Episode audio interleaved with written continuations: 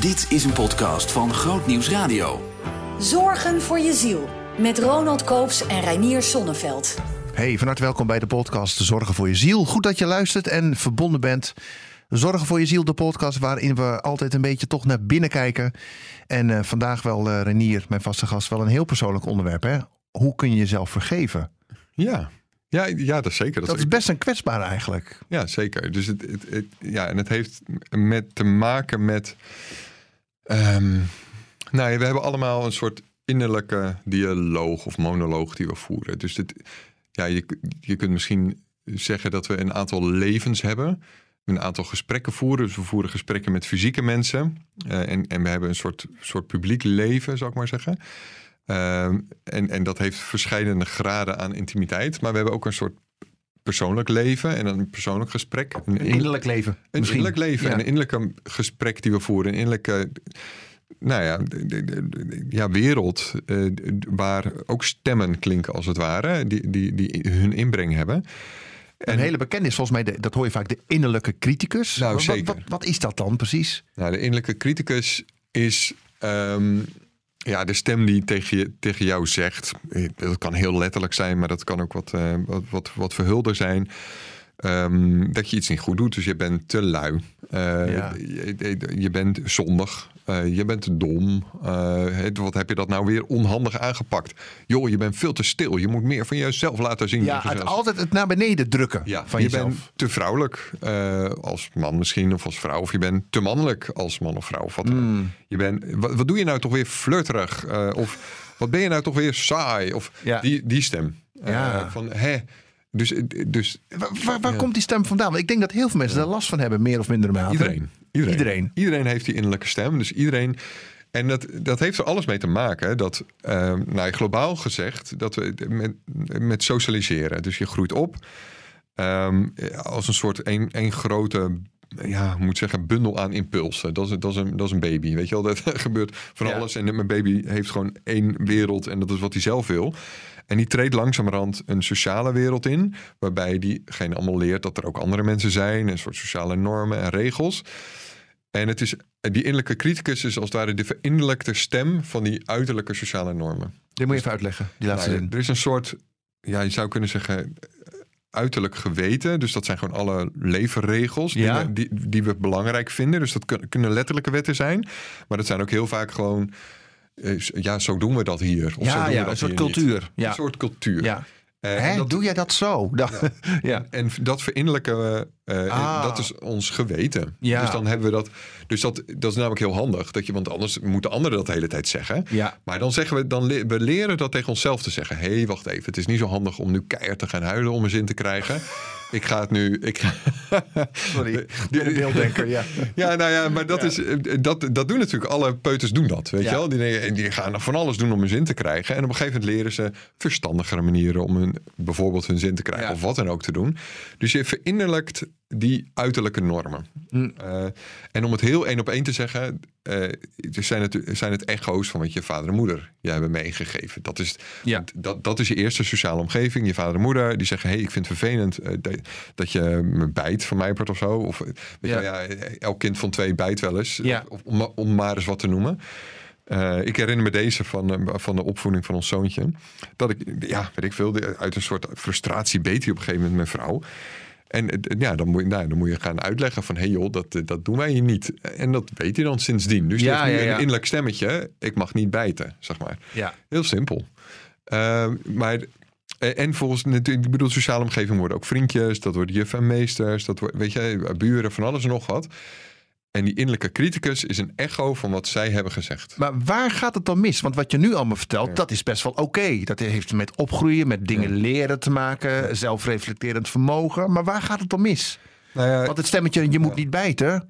Dat is best nuttig. Het zou raar zijn als ik jou ging bijten. Ja, als zeker. je zegt van ik wil koffie. Uh, nee, zeker. Dus hij gaat mis op het moment dat hij te groot wordt. Om, om het heel simpel oh, ja. te zeggen. Op het moment dat hij te vaak klinkt. En te, te veel jezelf beperkt. Want op het moment dat je nou ja, ook gaat denken. ik, moet, ik moet ook niet in dit koekje bijten. Dan, ja, dan, ja, ja, dan, dan, dan gaat er wat mis. Ja, en dat doen we heel veel. Dus het is een heel specifiek Eh, heel specifiek verbod, zou ik maar zeggen. Nee, je moet niet in huid bijten. Maar als dat gebod wordt, oh, ik moet nu ook niet in het speelgoed bijten. Of ik moet nu ook niet in een koekje bijten. En die beweging maken we heel veel. Ja. hey, er is één keer tegen me gezegd, eh, niet zo'n grote mond hebben. Want ja, dat is soms best wel nuttig om niet zo'n grote mond te hebben. Want het was heel druk aan tafel of wat dan ook. En nu denk ik, oh, ik moet eigenlijk nooit te groot... Ik ben, ik ben te druk, jij bent te druk. Wordt de, de echo in Dat, jezelf. wordt, dat wordt het oordeel. Dat wordt het oordeel, Ja. innerlijke. Dus die wordt groot gemaakt. Ja. Het, is een, het begint vrij specifiek. Misschien is die wel heel groot gezegd, hè? Niet zo druk doen. Ja. Jij bent altijd zo druk. Altijd, hè? Ja, heb je. Ja, ja. Dus, dus hij kan ook best groot gezegd Ja. zijn. Maar hij, hij ging natuurlijk eigenlijk altijd over een kleine gebeurtenis. Ja. Maar je hebt hem groot opgeslagen. Oh, ik ben te druk. Ik, Ja. moet, ik moet meer. Ik, ik moet. Ja, echte meisjes zijn, zijn rustig. En nog, en nog misschien, Of, het, het, eh, het heeft heel groot geklonken, omdat vader of moeder eigenlijk in een gestreste bui was. En Tuurlijk. jouw praten helemaal niet raar was, maar Nee, hun staat van zijn op dat moment zo vol was of zo vol stress Zeker. dat je zei van hou nou even je mond. Dus het kan inderdaad één, een, een terechte eh, ingreep zijn geweest en een terechte norm zijn geweest. Maar het kan ook een overdreven norm zijn geweest. Sommige gezinsculturen zijn gewoon te streng. Sommige juffrouws zijn te streng. Ja. Precies, dat bedoel ik, ja. En, en, en, en sommige peers, sommige vriendjes, vriendinnetjes zijn gewoon niet aardig. Nee. en zeggen iets, zeggen iets Nee, naars. en sommige gasten zijn gewoon niet leuk. Grapje. zeker. grapje. Nee, maar wel even niet serieus. Eh, ehm, je hoort een innerlijke stem. Mhm.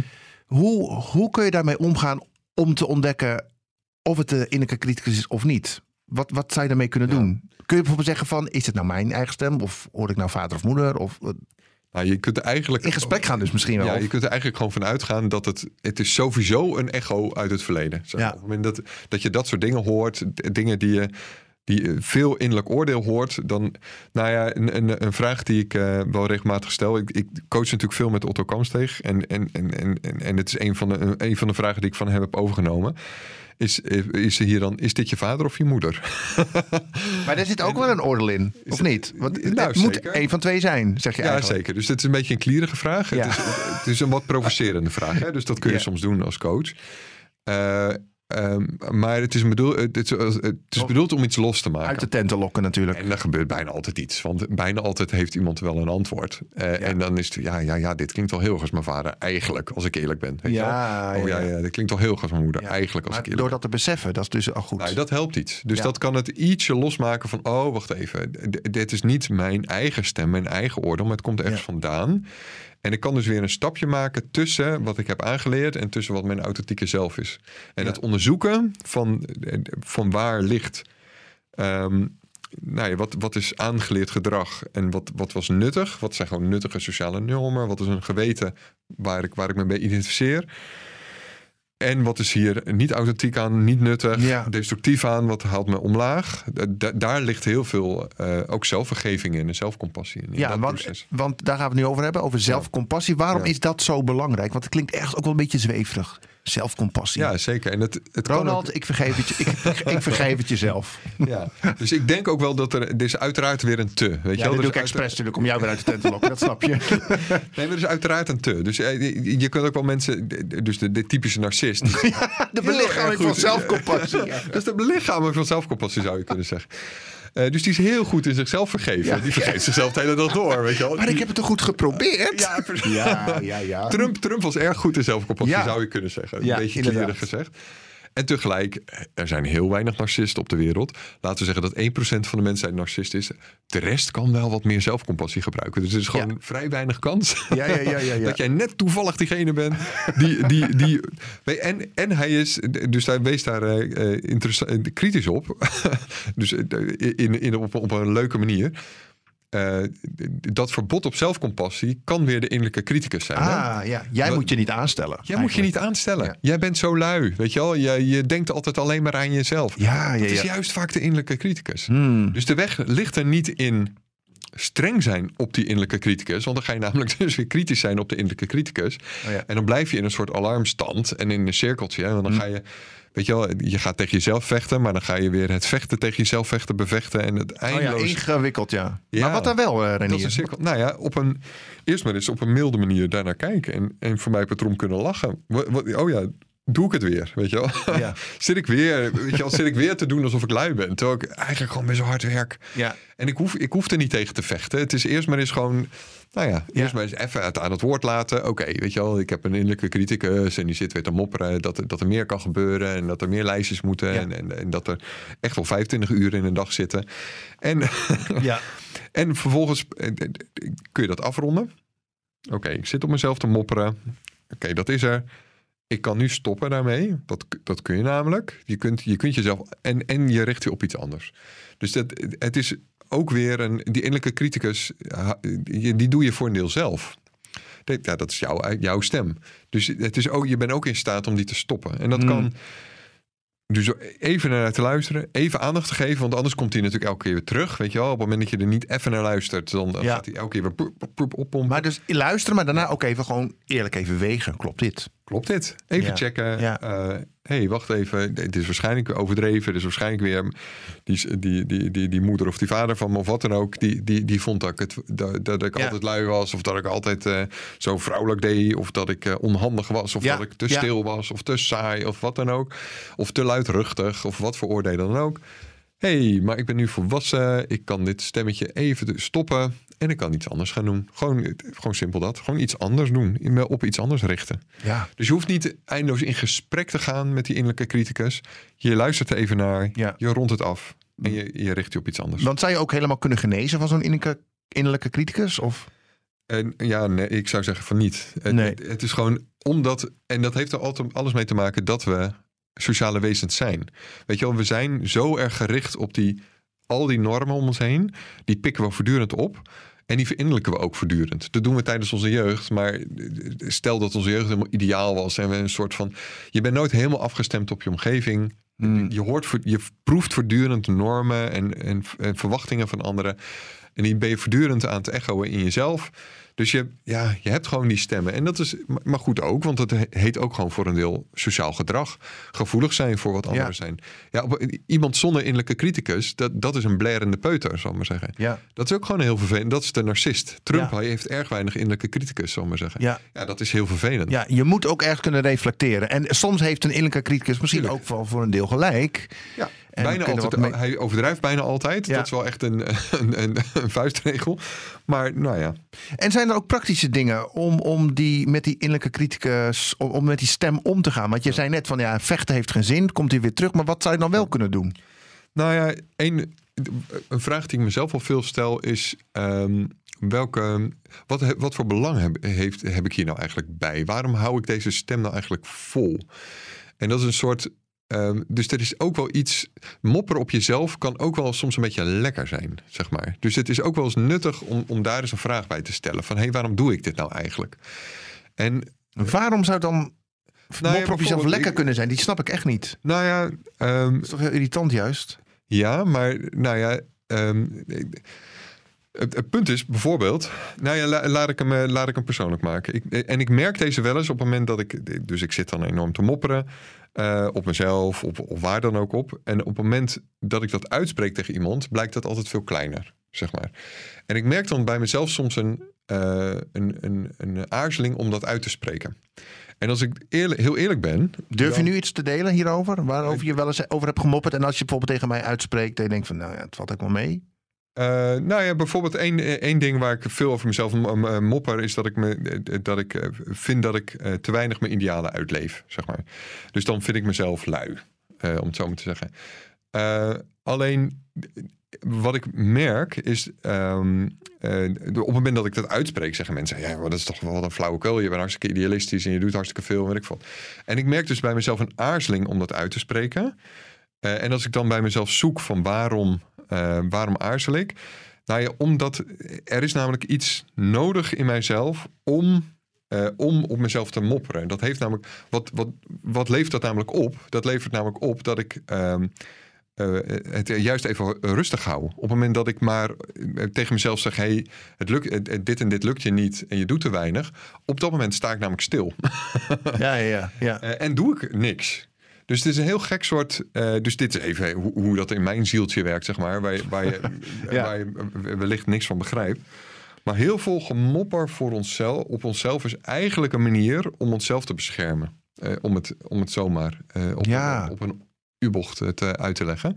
Heel veel gemopper op onszelf is een manier om even rustig aan te doen en, en een bepaald gevaar te vermijden. En dan is het, is het dus nuttig om te zoeken van oké, wat, wat bescherm ik nu? Wat stel ik nu veilig? Wat, wat is nu. Ja, even dieper doorvragen eigenlijk. Even dieper doorvragen. Met jezelf. Eh, Op, op een creatieve manier. Dus, dus niet, eh, nou ja, eh, op een vechtige, vechterige manier, maar gewoon als het ware de innerlijke criticus interviewen. Misschien Ja. zoiets. En zijn er ook randvoorwaarden die je kunt, ja, bijna kunt soort van organiseren? Ja, om je leven gewoon iets leuker te maken. Iets minder kritisch, zeg maar. Iets positiever. Ja, dus, dus eigenlijk, dus alles waar we het nu over hebben, is een soort proces van zelfvergeving. Hè? Dus het Ja. zijn allemaal manieren om jezelf vergeven. Is dus, hè, je vindt dat je iets, iets ergens in faalt. Misschien wel iets heel, heel naars. Of, maar het kan ook allemaal kleine dingen of in karakter dingen zijn. Ehm, en jezelf vergeven betekent dus, of zelfcompassie betekent dus. ehm, doorvragen naar waar dat vandaan komt. Dat leren parkeren. Zeggen van hé, hey, het was. Het is maar dit. eh, en je op iets anders richten. En ik snap, ik snap je ook wel. Ik, ik, ik, snap, ik snap er dit van, weet je wel. Ja. Voor een deel, ja, dat was ook fout. Of ik heb, nou ja, zo. Dus het, als het ware het interviewen van die innerlijke criticus. Die stem die je de hele tijd eh, omlaag haalt. En dan gaat het vervolgens ook over ehm, de wereld en jezelf wat veiliger maken voor jezelf. Want de innerlijke criticus is dus een voortdurende ja, onveiligheid in jezelf. Ja, ja, Het is een voortdurend gevaar. Je bent jezelf een gevaar, zo lijkt het. Want je, hebt iets, je doet iets fout. Ja, ja, ja. Dus, dus wat jezelf ge- vergeven en zelfcompassie bet- uiteindelijk betekent, is ehm, jezelf minder als een gevaar zien. En jezelf minder als een probleem zien. En Wat milder zijn dus ook gewoon voor milder voor jezelf. jezelf en dat eh, vervolgens dan ook organiseren. Dus dat kan betekenen dus gewoon eh, ja, hele simpele dingen als eh, fi- fijne, regelmatig gewoon fijne muziek gaan draaien. Ja. De leuke dingen op je, op je badkamerspiegel gaan schrijven over wat jou, weet je, wat jou helpt. Eh, zorg, goed zorgen voor jezelf in de zin van lekker eten, eh, mooie kleren. Ehm, dat zijn dingen waarmee je uitdrukt. Weet je, ik, ik, ik ben niet mijn eigen vijand, maar ik ben mijn eigen vriend. ja, precies. Ik, ik, ik doe het toe. Ik ik ben niet een gevaar voor mezelf, maar ik ben, nou, ik ben betrouwbaar. ja. Ehm, ik heb de wereld iets te bieden. Even Ik heb de wereld iets te woorden, bieden. maar eh, ja, ja. zeker. En, en wat eh, va- vaak een sleutel is, merk ik, want dit zijn misschien wat kleine dingen. De, de kern is, wees de, de veiligheid, jezelf als veilig zien, niet als gevaar. En dat gaat vaak over routines. En dat klinkt als iets van, huh, waarom gaat het over routines? Nou ja, routines scheppen een soort veilige wereld. En er is een overdrijving van, en dan heet het neurotisch gedrag. Ja, ja, ja. Dus, ja. dat- dus neurotisch gedrag is een soort van eindeloos, weet je wel. Ik, ik moet op eh, tien eh, stoeptegels staan en anders vergaat de wereld of zo. Dat, Ja. is, dat is een soort hyper-neurotisch gedrag. Maar dat komt ergens vandaan. Zoals bijna alle psychische problemen een soort uitvergroting zijn van iets gezonds. Routines scheppen een soort veilige wereld. Waarin het duidelijk is dat jij veilig bent. En, en dat je, nou ja, eh, dit leven aan kunt. En, en het op een nuttige manier behapbaar kunt, kunt maken misschien behapbaar wel. kunt maken. Ja. Dus vaak is op het moment dat je veel op jezelf aan het mopperen bent en jezelf, jij jezelf onveilig bent geworden, eh, gaat het vaak over eh, een aantal routines in je leven vullen die, die goed zijn voor jou. Die nuttig zijn voor jou. Dus niet jezelf afbeulen op een sportschool. Maar gewoon het even leuk houden. Maar wel naar een sportschool gaan. Ja, wijze ja, spreken. Eh, of, of wat voor routine dan ook.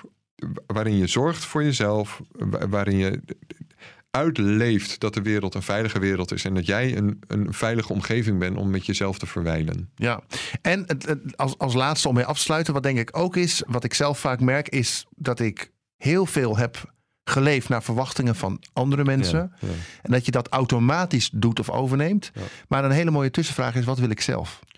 Oh, dus niet automatisch meegaan in wat anderen zouden willen of denken, maar wil, Ja. wil ik dit eigenlijk wel? Zeker. Ja. En, dan, en, dan, en die is soms moeilijk, hè? Want dan weet je eigenlijk, juist als je enorm eh, bij de ander hebt geleefd. En, en dat je innerlijke criticus als het ware bezeten is van de stem van een ander. Ja. Om het een beetje groot te Ja, zeggen. dat Dus- gaat automatisch, moet je dat doen of zo? Ja, en, Dan, en dan kun je ook niet voorstellen dat er andere, andere mogelijkheden zijn.